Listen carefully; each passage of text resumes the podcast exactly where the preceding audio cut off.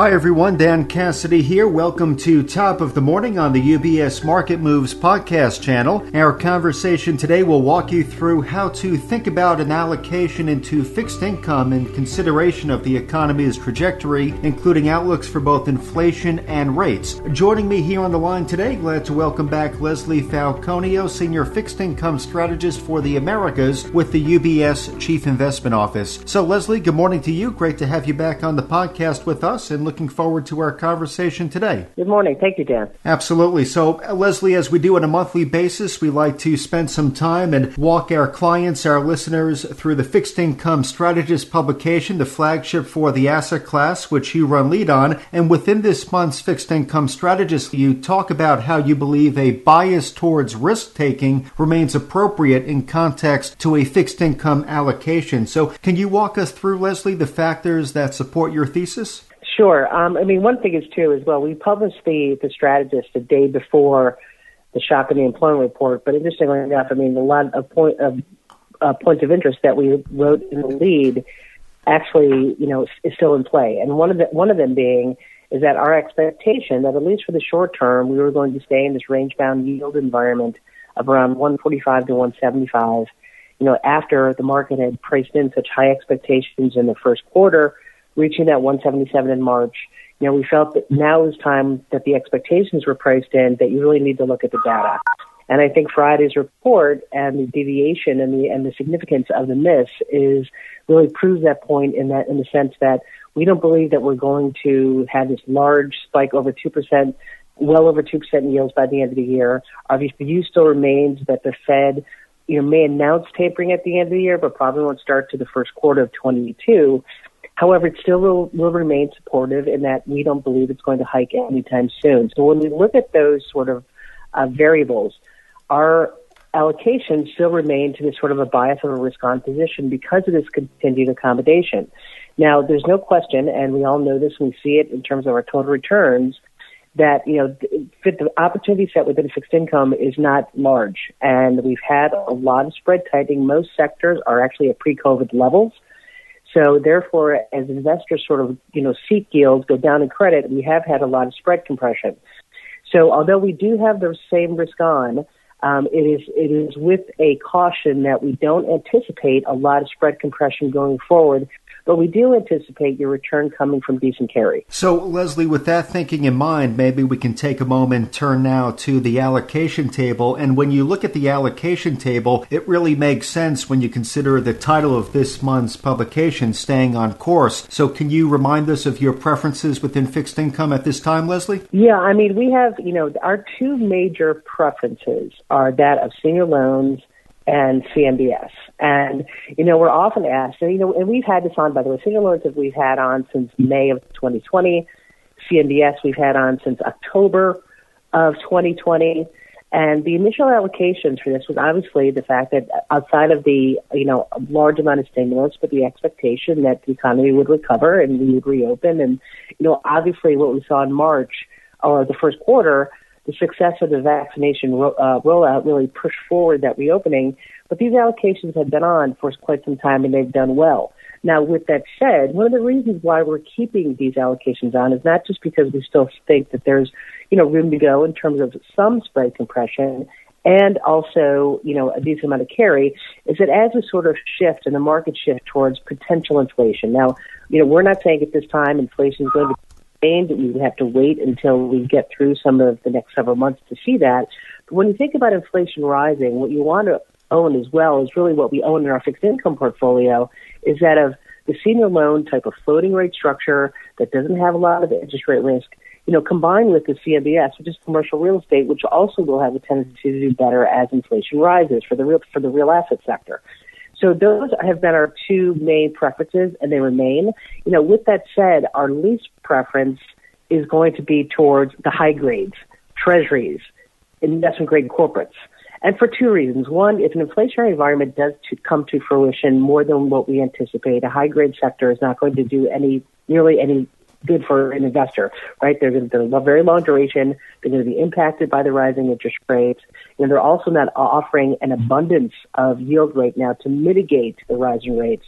So those, those are the two reasons as well. We've, we've really kept that the high grades in terms of at least preferred, not to mention the fact when we look at sectors such as investment-grade corporates, given where their spread is offered right now, given the fact that it's, you know, large triple B allocation, you know, you're just not being compensated for it right now. We're not saying that the fundamentals are weak. They're not at all. We think the fundamentals are fine.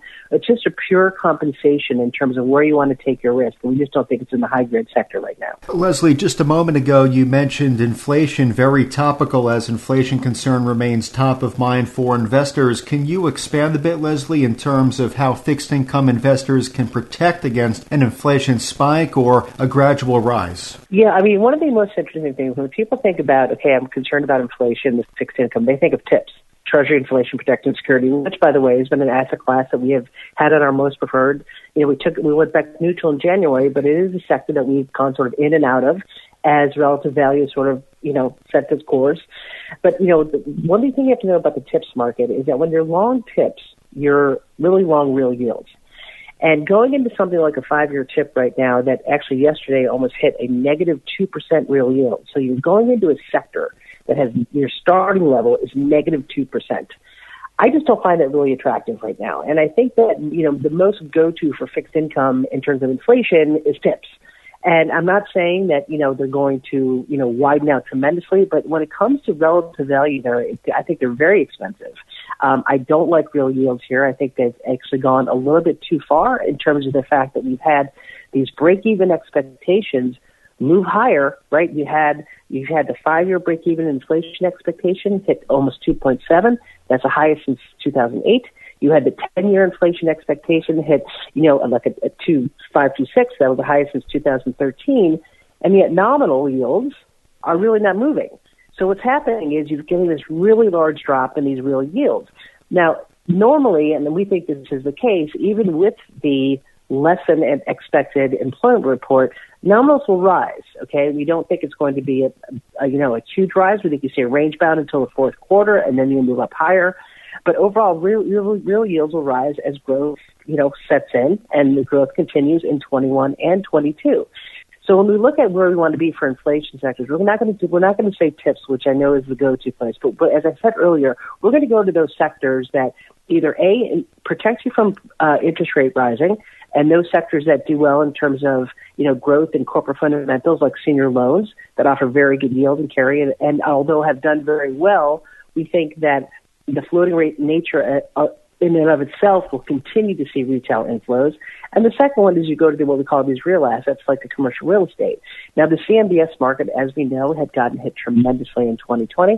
We haven't said that it's completely recovered in terms of all its delinquencies, and but it, and spreads have come in. But with that said, if in fact inflation continues, the real asset like the commercial real estate should do well also. And what you do want to do is stay away from those high grades such as treasuries and corporate. It makes a lot of sense, Leslie. So thank you for expanding on your positioning guidance when it comes to inflation protection. Now, before we close out, of course, I have to ask you about your rate outlook. Since we last spoke about the F I S, which at this point, that's going back to mid-April, has anything changed in terms of your outlook for rates? No, we've had this one forty-five to one seventy-five-ish range. And, you know, there's no question that the lower expectation and the degree of the expectation of the employment report, given the fact that it came in below such far below consensus, although we recognize that most of the data that we're going to see for the next next couple of months is going to be a lot of noise. You know, growth is might be a little, little less front-loaded, let's just say. Like, you know, the first quarter we saw a lot of front-loaded in terms of growth. We saw G D P expectations double, and therefore yields rose, you know, from ninety basis points at year-end up to one seventy-seven in March. Now we think we're probably going to stay in that one forty-five to one seventy-five, one seventy-seven range for quite some time until we start to see more data. Now, with that said, as as the year progresses, and particularly in, you know, the third, fourth quarter, we do anticipate ten-year yield to rise further up to that two percent level and going back towards the fall of two thousand nineteen pre-pandemic levels. And one of the reasons is, outside of the fact that we do think that the economy will continue to grow and the numbers will, and growth will still be strong, even though it might be noisy. You know, U S interest rates are, don't work in a silo. You know, interest rates are globalized. So when you look at things like what's happened with the ten-year Bund in Germany, you had a large rise in rates. We think the recovery in Europe continues. And we think also that could pressure our yields higher into the second half of the year. It's just not today. So what we had sort of a little bit shorter term, we're sort of pushing out just because we've had some noise in this data.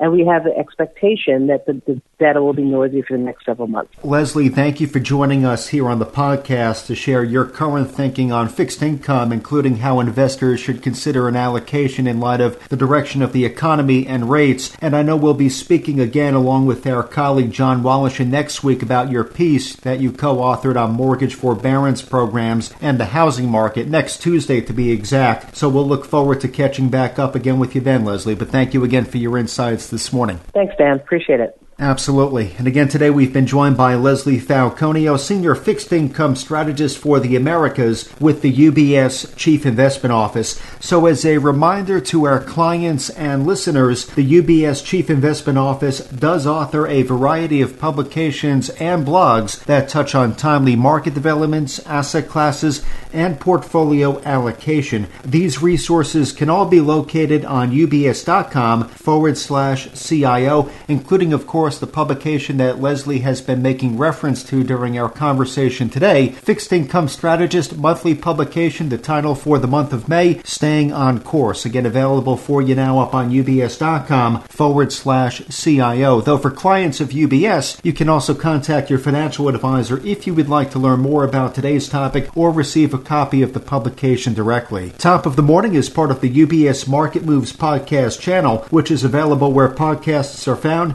including on iTunes, Spotify, TuneIn, Stitcher, and Pandora. Visit U B S dot com forward slash studios to view the entire podcast offering, as well as the new U B S Trending video series. From U B S Studios, I'm Dan Cassidy. Thank you for joining us. U B S Chief Investment Office's investment views are prepared and published by the global wealth management business of U B S A G or its affiliate, U B S. This material has no regard to the specific investment objectives, financial situation, or particular needs of any specific recipient and is published for informational purposes only. As a firm providing wealth management services to clients globally, U B S A G and its subsidiaries offer both investment advisory services and brokerage services. Investment advisory services and brokerage services are separate and distinct, differ in material ways, and are governed by different laws and separate arrangements. In the U S A, U B S Financial Services, Incorporated is a subsidiary of U B S A G and a member of FINRA S I P C. For information, please visit our website at U B S dot com forward slash working with us. For a full legal disclaimer applicable to the independent investment views produced by U B S, please visit our website at U B S dot com forward slash C I O dash disclaimer.